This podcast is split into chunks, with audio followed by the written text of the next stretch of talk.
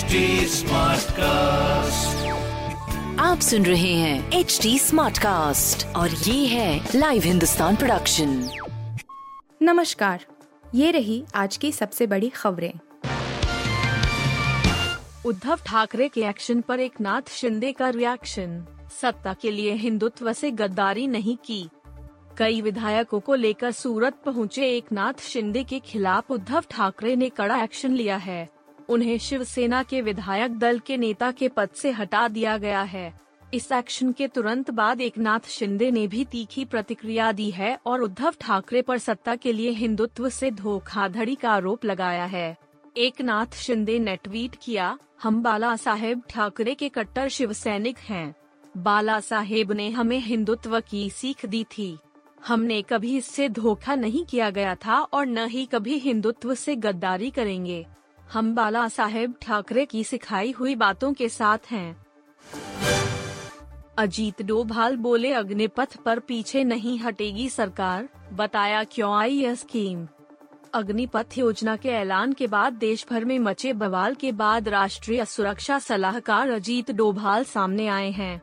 उन्होंने अग्निपथ योजना को समय की ज़रूरत बताया है। अजीत डोभाल ने अग्निपथ योजना समेत राष्ट्रीय सुरक्षा के मुद्दों पर भी बात की है। उन्होंने कहा कि माहौल बदल रहा है और अब प्राथमिकता देश को सुरक्षित करना है। उन्होंने यह भी कहा कि इस योजना को वापस लेने का कोई सवाल ही नहीं है। यशवंत सिन्हा होंगे राष्ट्रपति पद के लिए विपक्ष के साझा उम्मीदवार। 27 जून को दाखिल कर सकते हैं नामांकन।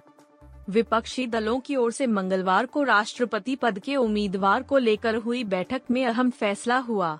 सूत्रों के अनुसार, इसमें सर्वसम्मति से यशवंत सिन्हा को विपक्षी दलों की ओर से राष्ट्रपति पद का प्रत्याशी बनाने का फैसला किया गया। माना जा रहा है कि यशवंत सिन्हा 27 जून को अपना नामांकन दाखिल करेंगे। गौरतलब है कि विपक्षी दलों की पिछली बैठक में एनसीपी प्रमुख शरद पवार का नाम भी तृणमूल कांग्रेस प्रमुख ममता बनर्जी की ओर से प्रस्तावित किया गया था, लेकिन पवार ने दावेदारी स्वीकार करने से इनकार कर दिया था। बर्मिंगहम टेस्ट हारी तो डब्ल्यू पॉइंट्स टेबल में टीम इंडिया को होगा भारी नुकसान, टॉप तीन से हाथ धोना पड़ेगा।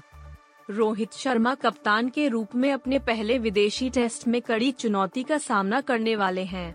बर्मिंगहम में भारत को इंग्लैंड के खिलाफ एक से पाँच जुलाई तक अपना पांचवा और अंतिम टेस्ट मैच खेलना है। भारत के पास न केवल एक ऐतिहासिक सीरीज़ जीतने का मौका है, बल्कि यह match ICC world test championship एक वर्ल्ड टेस्ट चैंपियनशिप फाइनल की दौड़ में बने रहने लिए भी बहुत महत्वपूर्ण हो सकता है। इंग्लैंड के हाथों बर्मिंगहम टेस्ट हारने पर team India ICC world test championship की अंक तालिका एक world test championship point table 2021-2023 में चौथे स्थान पर खिसक सकती है। पुष्पा दो में रश्मिका मंदाना के किरदार की हो जाएगी मौत। मेकर्स ने तोड़ी चुप्पी। अल्लू अर्जुन और रश्मिका मंदाना स्टारर पुष्पा के बाद अब इसके दूसरे पार्ट का इंतज़ार होने लगा है। जल्द फ़िल्म फ्लोर पर जाएगी। पुष्पा टू अपोस्ट्रफी को लेकर छोटी छोटी कई जानकारियाँ सामने आ रही है। हाल ही में ऐसी खबरें थी पुष्पा टू अपोस्ट्रफी में रश्मिका मंदाना के किरदार श्रीवल्ली की मौत हो जाएगी। सोशल मीडिया पर जब यूज़र्स को इस बारे में पता चला तो वो अपना रिएक्शन देने लगे। फ़िल्म पुष्पा ही नहीं, अल्लू अर्जुन के साथ रश्मिका मंदाना ने अपने किरदार को बेहतरीन तरीके से निभाया है। फैंस कतई नहीं चाहते कि अगले पार्ट में श्रीवल्ली की मौत हो जाए। अब इस बारे में फ़िल्म निर्माता ने सफ़ाई दी है। पुष्पा के निर्माता वाई रविशंकर ने इन खबरों को पूरी तरह गलत बताया है।